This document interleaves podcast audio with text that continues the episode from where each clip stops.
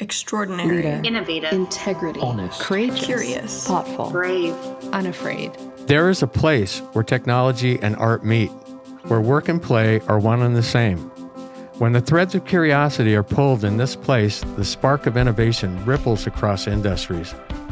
Those who make this place their home are giants, titans who pursue creative passion while leaving their mark. creative, Flexible, brilliant, clever, confident, They are courageous thought leaders set on changing the practice of dentistry and their corner of the world. More than the sum of their parts, we deconstruct the traits that bind these uncommon innovators humble, daring, disciplined, playful, principled, spontaneous, open, to discover what makes them contrary to ordinary, where we explore the extraordinary. Hi there, I'm Dr. Kim Kutsch, host and founder at CariFree. I'm fascinated by what makes the paradigm shifters, world shakers, and art makers tick. Let's embark on a journey. Extraordinary is a place where ordinary people choose to exist. Together, we will trek the peaks of possibility, illuminate the depths of resilience, and navigate the boundless landscape of innovation. To discover how some of the most innovative dentists and thought leaders unlock their potential and became extraordinary. On this season of Contrary to Ordinary, we'll continue to explore the motivation, lives, and character of the innovators who see limitless potential around them. In this episode, we're going to head back to dentistry and talk to someone I really admire. But before I start, I'd like to ask you a question. What do Albert Einstein, Coco Chanel, and Thomas Edison have in common? During their studies, they were all seen as difficult students. They looked at the rigid systems that they were part of and rejected them. Now we see them as innovators and pioneers whose achievements ring through history. Questioning education paradigms is something that today's guest, Dr. Graeme Milicich, is all too familiar with. He's practiced dentistry for over 40 years and began challenging existing practices during his time in dental school. Today, Graeme is known around the world for his pioneering work in minimally invasive dentistry. He's an expert in the fields of minimal intervention, caries risk assessment, and management of minimal intervention restorative techniques. He's a diplomat and founding board member of the World Congress of Minimally Invasive Dentistry, the WCMID.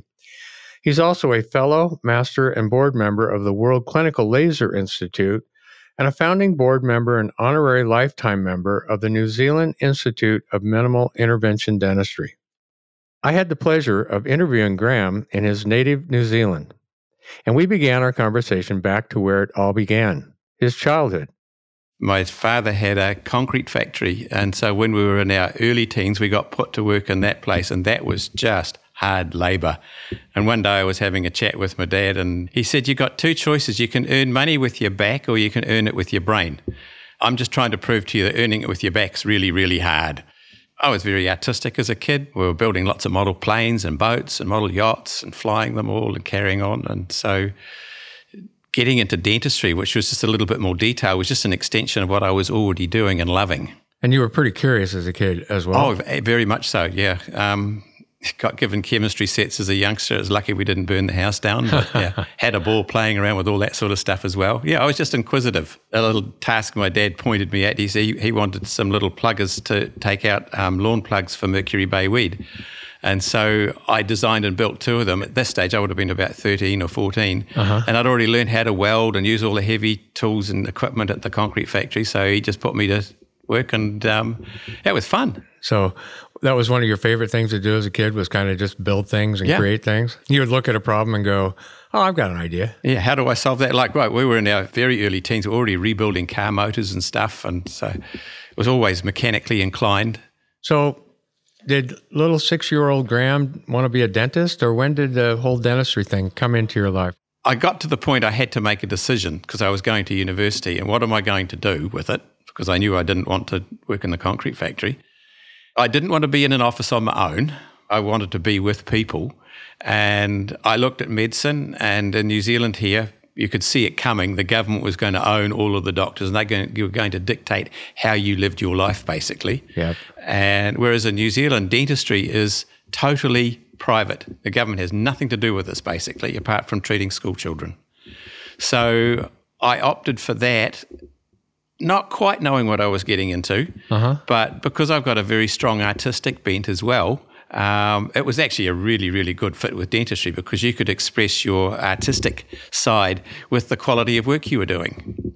Looking at dentists and you know having been a dentist, I think dentists are all artists at heart, right? Yeah, yeah, I'd agree with that. Yeah, yes. there's a great deal of you know the, when we talk about the art and science of dentistry, there's truly an art there. There's mm-hmm. an art form, yep. right? So you were curious as a child, you were creative, you were a visionary, and you would see things and start to build and create stuff. That describe you pretty well? Whenever new technology came along, I would look very, very, very, very closely at it. I was minimally invasive dentist right from the day I graduated. In fact, one of the companies kept complaining because I kept ordering these quarter round carbide slow speed burrs. They had a pinhead on the end. Of Oh, yeah. And um, I ordered some once and I says, Oh, yeah, what's happened to my order? They said, Oh, We've got to indent them. You're the only dentist in New Zealand that uses these. and this was back in the 70s. And so I was constantly hunting for technology that would let me do quality, minimally invasive work. And it really wasn't until I ran into one of my earlier mentors, Tim Rainey, and air abrasion, uh-huh. that com- I, the moment I saw it, it was like, they've solved my problem. Uh-huh that was a, one of the real moments. Uh, there was a, a, dentist, Stuart Rosenberg, came out to New Zealand and he was talking about it, and you were out talking about it, and it was oh man, I've I've, I've found people to follow. You found well found people that thought like you did. Yeah, and, and suddenly it was like you could have a conversation, and they weren't looking at you like you had two heads. Yeah. So we mentioned Tim Rainey. Other mentors that have had kind of a profound influence on you, and yeah, well, I'm sitting opposite one of the, my best mentors. thank you very much. thank, well, thank you very much, Graeme, for that compliment. I did a lot of laser, hard tissue laser research, uh-huh. and I couldn't find answers for most of the questions I had. And so I went back into all the old dental textbooks, and there was this um, professor, uh, Jeff Osborne, kept coming up in all of these old anatomical textbooks. And so we, I hunted him down on the internet, and he was working at Alberta Canada as a professor there. Uh-huh. So I contacted him. He says, Well, who are you? And I explained it. And then I sent him some of my SEM images, and it was like he was going, Oh my God. I said, I want you to teach me what I'm looking at here because I don't understand it. That was a fascinating journey with that gentleman. And you find people that have this knowledge base are really kind and sharing, and all they want to do is help and all of my mentors have just been helpful people. Once I got a knowledge base, it was really cool being able to then share that with other people and mentor other people. And mentor yourself. other people. Yeah. So I was really enjoying working with the younger graduates, getting them up to speed on uh, what you got taught at dental school actually isn't the whole story.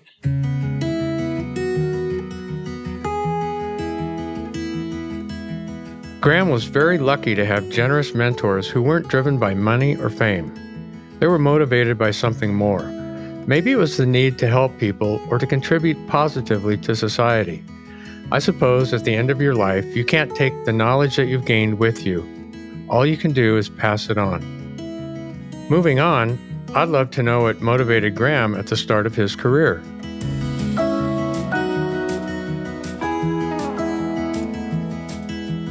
I just loved dentistry it was something I really, really enjoyed. And um, I just wanted to share that with as many people as possible. And I'd worked out some, I'd come to some crazy conclusions. This isn't working. That's when my brain kicked into gear and um, I started hunting around looking for answers. And there weren't a lot of answers out there. Before I even started clinical dentistry, I could see stuff that that doesn't make sense to me and no one else seemed to be questioning it. That was the frustrating thing. No one was saying, Is there another way of doing this? And that's where I got into trouble.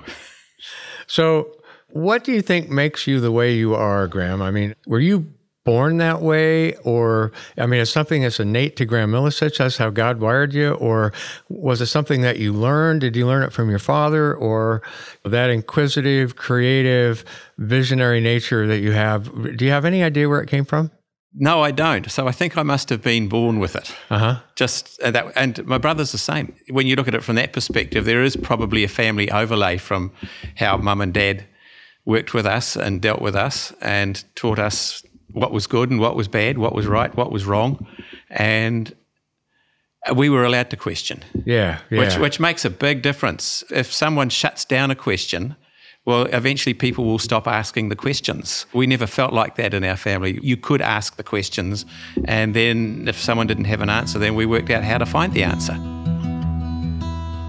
The more people I speak to, the more I realize that being extraordinary originates somewhere different for everyone. It's the age old question of nature versus nurture.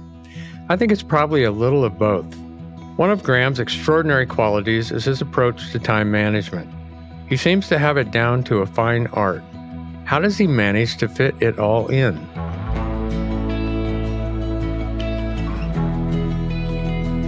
A lot of my friends would say, Where do you find time? I was running a full time practice and I was doing laboratory research on electron microscopes on um, hard tissue lasers and stuff. And they say, Where on earth do you find the time to do all this stuff? And I said, Oh, you just don't look at the TV. There's a heap of the day when you get home that you can do a whole bunch of other stuff without just sitting down and blobbing out and wasting your day. You know, that's one other trait that I find common too in extraordinary people is that they're very effective at how they organize their time, how they prioritize it. They find a way to get things done without being the workaholic type A that's just at the grindstone day and night, but they actually are able to accomplish and get things done like that. And you know that's not normal right? Well, it felt I'm, pretty normal to me. that was just that, it just seemed normal. I mean, I'm sitting here, Graeme, listening to you, and I'm thinking like, okay, you're a general practicing dentist, and then in your free time, you are doing research and SEM work on hard tissue lasers, and I know you've done a lot of work with a, a lot of other technologies and stuff. And I'm sitting here thinking like you're not normal, right? That's not the average dentist doesn't do that kind of stuff. And so I can understand your colleagues looking at you and going like, what, number one, what are you doing? And number two, why are you doing that? And three, how do you ever have possibly have time to do all that stuff and get all that done? Yeah. And it was, it is just efficiency pretty much. It's like juggling balls. How many can you get up in the air and how long can you keep them there for? Yeah. Every now and then I'd, I'd suddenly, uh, hang on, this is just going to get a little bit silly.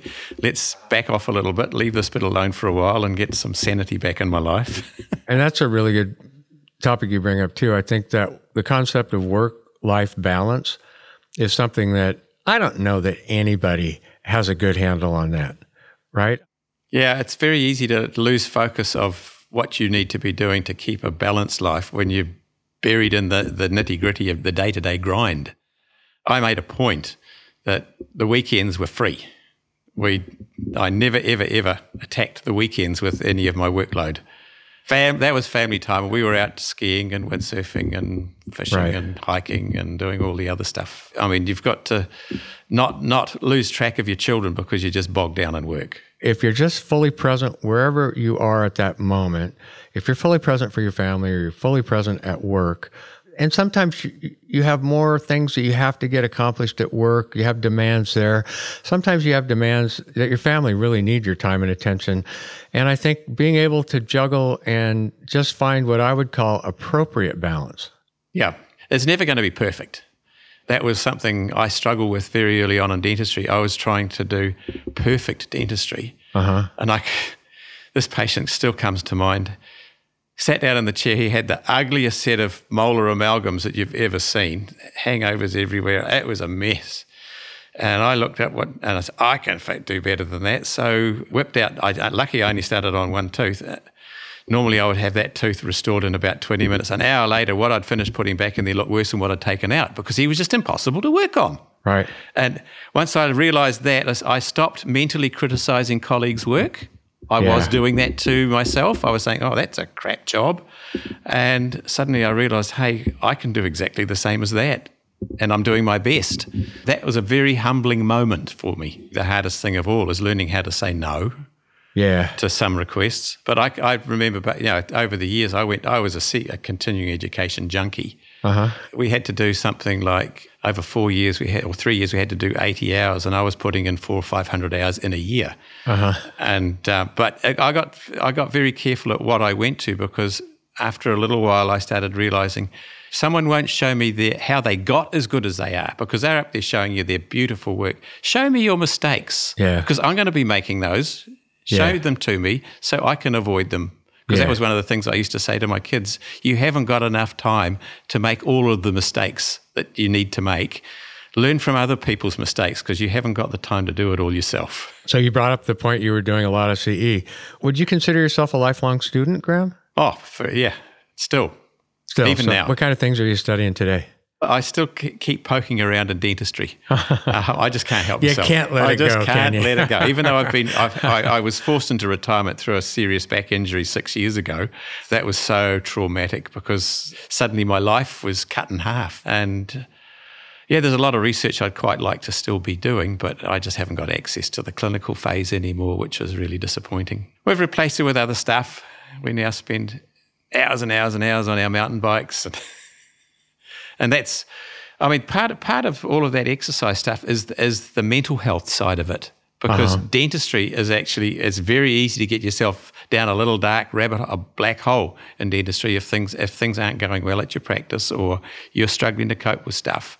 And um, keeping a mental equilibrium is really, really important in dentistry. I think it's really important for us to keep our eye on what's important in life, right? But also, I know just how important it is to be outside and to keep your body moving. Like that seems to be really important in mental health, I think, for all of us. And dentistry is the absolute opposite. You're sitting there stuck doing micro movements, destroying your body.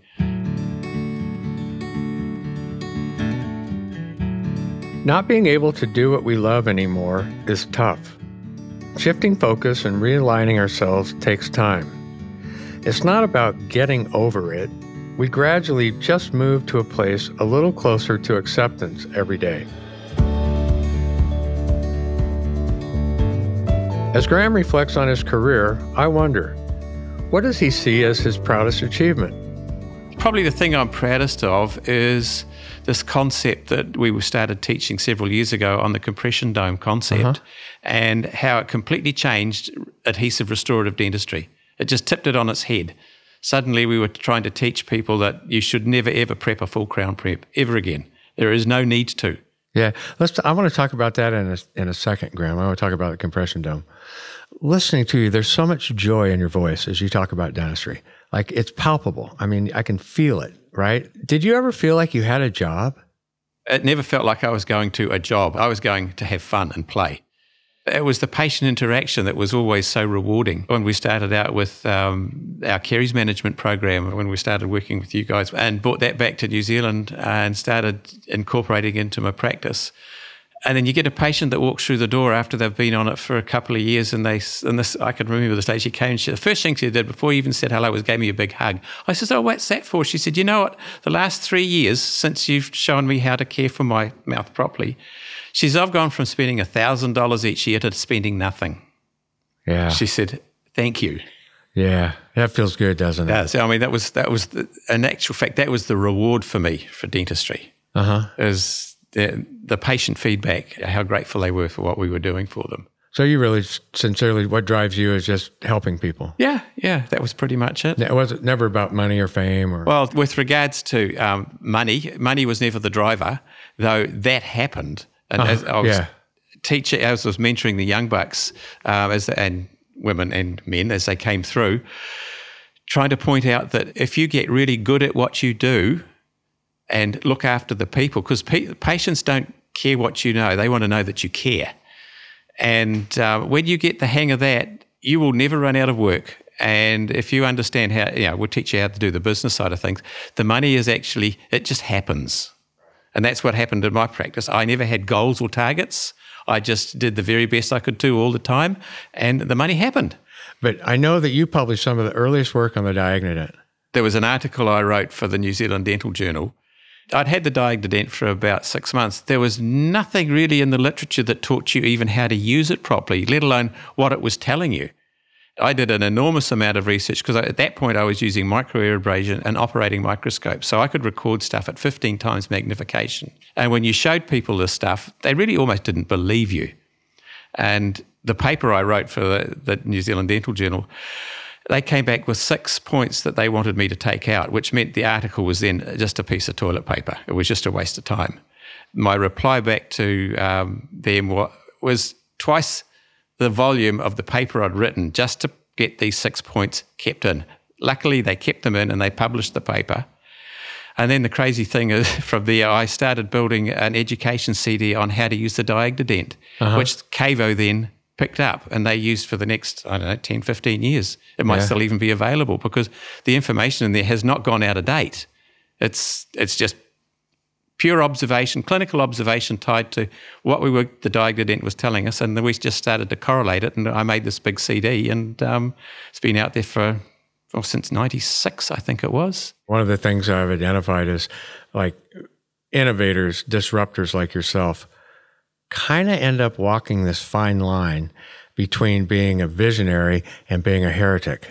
One of the things that when you try and change existing paradigms and you're leading that process, you become the target, right? So you end up with challenges that you have, but then you also end up with a lot of criticism and arrows in your you know best term arrows in your back There right? is a phrase i use when i'm lecturing like when i first started uh, with microabrasion and the Diagnodent yeah, I had that many arrows in my back from my local colleagues because they didn't understand what I was doing. Eventually, I made the offer and they accepted it that I did a full day lecture to our branch. Uh-huh. And they pretty much all came along.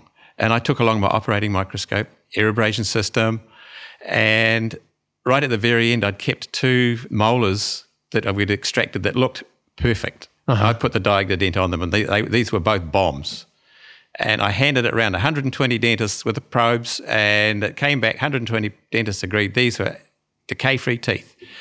Their heart and mouth, I turned on the operating microscope and said, Here we have this 10 foot tooth up on the projector as I'm opening it up live, and they were bombs. And everyone in the room went, Oh my God, look at that. And I said, This is what we're missing with our, our diagnostic tools that we've got at the moment. Don't work at this level. Yeah. So, how do you deal with those challenges, Graham? When I do my lecturing and teaching, the, the first probably two hours, I'm destroying dentistry. I'm tearing it to pieces, showing all of the things that we're doing wrong, why the teeth are fracturing. But if you do that, you can't stop at that point because then you do have all the arrows in your back. Right. So I spend the next six hours giving better options and showing people what's available and how we can use our modern adhesive, adhesive technology and stuff. And if you give them a, a logical alternative, uh-huh. some people will go back and run with it. Others will sweep it under the carpet because it's too hard to assimilate but I try to make it as simple as possible. So I keep it at a conversational level. There was a university in the States I got invited to because I was on a CAD CAM forum teaching this compression dome concept and the um, almost flat top crown, not quite. Uh-huh. And um, I did this presentation because one of the professors was on this forum and he's seeing what I was doing. Could you please come and teach us at the school? And I get an email about three weeks later and say, well, and the dean had been sitting in on it, and they said, we've completely revised our restorative program. Uh, we no longer teach full crown preps as the first option. The first option now is a um, CAD CAM onlay. Yeah. And um, so that was that. You know what? That was probably one of the nicest moments of my life because I changed the school. Right. And changing the school, you changed. Everyone that goes through it now is yeah. being shown a new way. Albert Einstein once said, If you can't explain it simply, then you don't understand it well enough. Graeme helped his students learn by visualizing things, breaking it down into smaller chunks. That's his legacy passed on to the next generation. Graeme has experienced lots of success over the years, but is there anything in his career that he regrets? I could have built a bigger practice. I could have built an empire and all, all right. that sort of stuff. But that wasn't my forte. Yeah. Managing a big team of people, mm-hmm. because I'm a bit of a wussy, I, I tend to see the best in people. And yeah, we had a few incidents where we had staff that were an issue because I, I accepted them at face value and thought that they thought like I did, and then you discovered a lot of people don't think like you do, and then you can run into some hiccups there. So, but, you're, tr- so you're a trusting and optimistic individual. Yeah, Right. You know, it's Graeme. I think that's an admirable trait. So I wouldn't I wouldn't describe that as a wussy. I would say. I know, but I got burnt by I you know I like I trust some what patients would say sometimes, oh, yeah. and I got oh, burnt yeah. because they didn't follow through on what they promised and all that sort of stuff. But I always took people at face value. Yeah, don't judge people. What kind of goals do you have for the rest of your life, Graham? I mean, things that just to keep my health going so I can enjoy what we, yeah, just to keep enjoying what we're doing as much as anything. And um, the little bit of teaching I can help with still, but yeah, that's getting more difficult as time goes by because I've lost clinical contact. Uh-huh. What sort of stuck with the um, people that were looking at my lectures was I was showing only my work and I was showing my mistakes as well as the successes and how I made the why I made the decisions I did. Now that I can't generate any more of that sort of imaging, it's uh, it's a little bit frustrating because you know I'm just it's just the old stuff from six years ago. But you know what? If uh, if I'd started this journey 30 years ago on the compression dome, it wouldn't have changed. It still would be exactly what I'm teaching now because it's basic. Mother Nature's made all the rules, and it's just basic engineering. The Romans worked it all out 2,000 years ago, how to build a compression dome, and it survives every earthquake that comes through Rome, and it's still the Colosseum or the, the Pantheon's still there. Yeah. They knew how to do it. And we worked out, once we got a high speed drill and diamond burrs, we worked out how to destroy it in a couple of seconds. Yeah. Yeah. And unwittingly. Yeah, not knowing. It was yeah, just, yeah. we weren't doing it deliberately. We just yeah, did it out of, um, yeah, the lack of information uh-huh. and materials that were driving us to do things that teeth didn't like. Yeah. Like the amalgam cavity is not designed to go in a tooth. So, who inspires you the most at the moment? Oh, once again, several of my mentors, you included, and Ray Bertolotti. Um, I look back, uh, someone that didn't mentor me, but I followed very closely was Pascal Magne. Oh, right. Um, and I can remember a comment he made um, when I was sort of struggling with all of what I was doing and trying to find the science to support what I was doing. And he says, sometimes it's not the science, it's just common sense. And that's, that's how it's always felt to me. I look at this stuff and go, this is just common sense. It's logical. Why can't people see it? And that's that was my frustration rather than anything else. Right. And common sense today seems to be pretty uncommon, quote well, unquote, right? No, there's lots of people with it, but it's just they've got common sense somewhere else. And that was where that's just where my common sense locked in. I mean, science begins in observation, mm-hmm. right? But not everybody sees it. Like they look at it and don't know what they're looking at. Mm-hmm. And so they don't see it, right? Would you agree with that? Oh, yes, very much. That, that was sort of what was happening a lot with my laser research. I'd sort of worked out what was going on with teeth when you were using a erbium laser on them. Uh-huh. And um, I was taking it back to the company that I was doing the research for and saying, why do you think this looks like that? And they, mm, I don't know they, they hadn't worked out what the issue was. It wasn't a problem, it was just physics, and you can't change physics. And uh, once I explained it to them, I went, Oh, yeah, that makes sense. Yeah, and so I, I it was funny. I could remember a, a, a, meeting I was having, and I was trying to explain something, and there was a they had a new physicist there, and he said, "Oh, hang on, I see what this guy does. He's already worked it out. Now he's doing the re- backwards research to prove what he's already worked out in his head." and that's that's pretty much how I've always been. So you took you you looked at something and then worked back to try and see. Yeah, I'd worked. I looked at it, knowing what was going on, worked out what had happened. Now, how do I prove this scientifically? So that's when I, I got about four thousand SEM images of lased teeth now. four thousand. Yeah. Wow. What do you think the secret to happiness is, Graeme? Oh, we're always searching for it. Uh-huh. Um, I don't know if I've totally ever found it. I think family and um, a happy relationship are probably the most important things in my life. Right. And uh, you realize as you get older, and you, I mean, your friendships, your friends, uh, that, that's part of it as well. Right. But um, I think the core is um, family relationships. Uh-huh. And because in the end, when you when you reach the end, there's probably just your family left. I think that's the beauty of life. Everybody gets to make their own definition of what happiness is in that, you know, for them, what success looks like for them. You know, everybody gets to define that, you know, their own life and pursue that, right? Right. Yeah. yeah. And then and then they're just to be able to get out and enjoy life and do have fun, go traveling. I think we often look for happiness in great deeds and career success, but ultimately it's love, family, and our friends who are the key to a good life. Graeme now speaks internationally about minimum invasive dentistry, but he wasn't always so confident in his communication abilities. Once I got to the point where I could start teaching this whole minimally invasive concept, which really was fired up by air abrasion and the diagnodent, uh-huh. I couldn't talk to two people. I was petrified. And I thought, you know what? I, I had such a passion about this that I thought, I've just got to suck this up and learn how to do it. And I was very lucky. I had a very supportive local branch.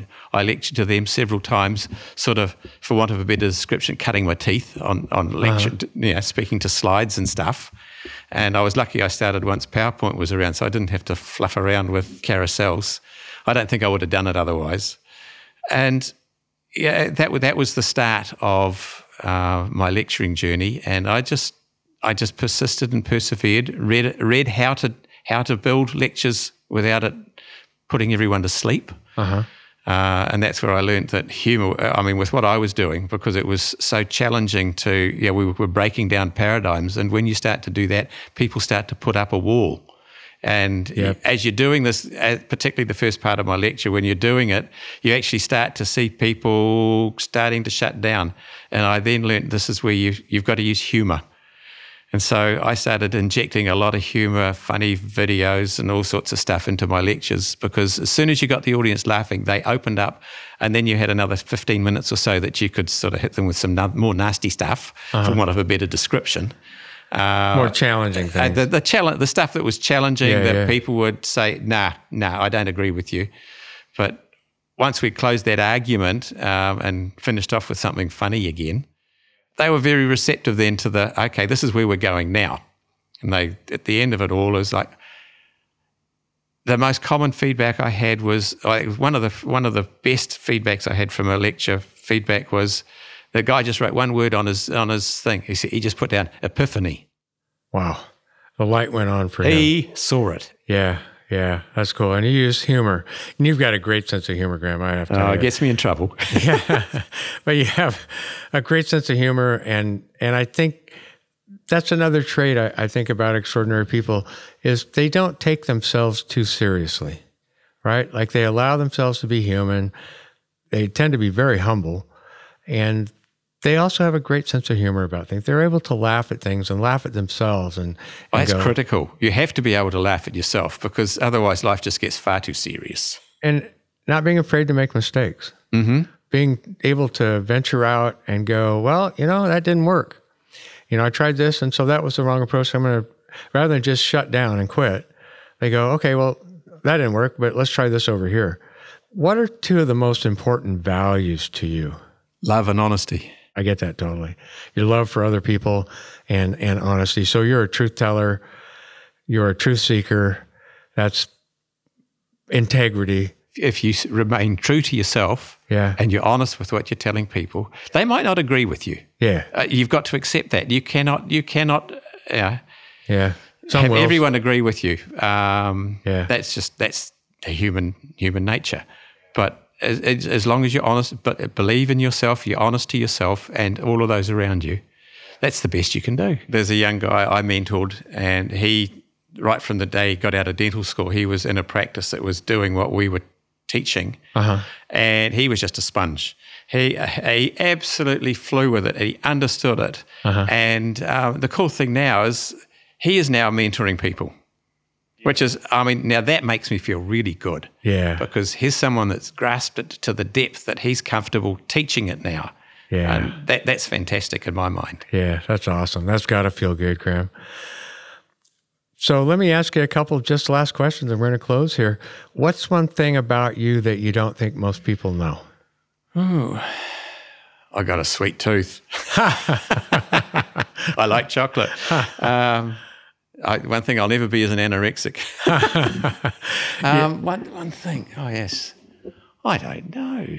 I don't. Th- I don't think I've even got any secrets from myself. so you, so you kind of live openly. I mean, kind of what you see is what you get. Yeah, pretty much. You're you're kind of just here. I am. this yeah, is me. If, Take, love like, me or leave me. Yep. That's yep. pretty much how I've operated all my life. This is this is me. I'm not going to change myself just because your perception is um, you don't like my, this trait about me. Yeah. Those have all been beaten out of me by the family already. Yeah, yeah, yeah. No man's, no man's, uh, yeah, like what the, a prophet in his own home. Yeah. yeah. Your kids are like, hey, yeah, I don't care if, yeah, whatever, go take out the garbage, dad, or dad, dad, do this, or dad, do that, or your wife looks at in, yeah, yeah. It's uh, it's pretty funny, and, and that keeps us humble and human, I think. Yes. I think that's a good thing. You have to be very, very careful when you do understand that you've got a knowledge base that's sort of, in, I mean, it's in a tiny little area, but you have a, a knowledge base that's different from most. Yeah. To um, not get full of yourself over it. Yep. So, Graeme, um, in closing here, anything else you want to add? In this con- we've had thank you so much. We've had an amazing conversation here. You've shared all your thoughts and ideas about extraordinary, extraordinary people. Anything else you want to add? Well, I just, well, yes, because my goal has been to get this whole minimal of intervention compression dome concept out there. Is if you've listened to this and you don't know what the heck we're going on about, get online and look it up because there's a heap of stuff out there now that, and there's some very, very good teachers out there that are advancing this whole cause. Um, there's big organizations. There's um, uh, in America, uh, in Europe, there's a whole lot of uh, organizations now that are really, really pushing minimal intervention dentistry. Uh-huh. And I just implore all of my colleagues, go out, find out about it and don't discard it because this is where dentistry is going, whether you want it to or not. So you're either on the train or it's left the station. Well, thank you so much, Graeme Milicich, for spending this time with us here today, exploring the extraordinary.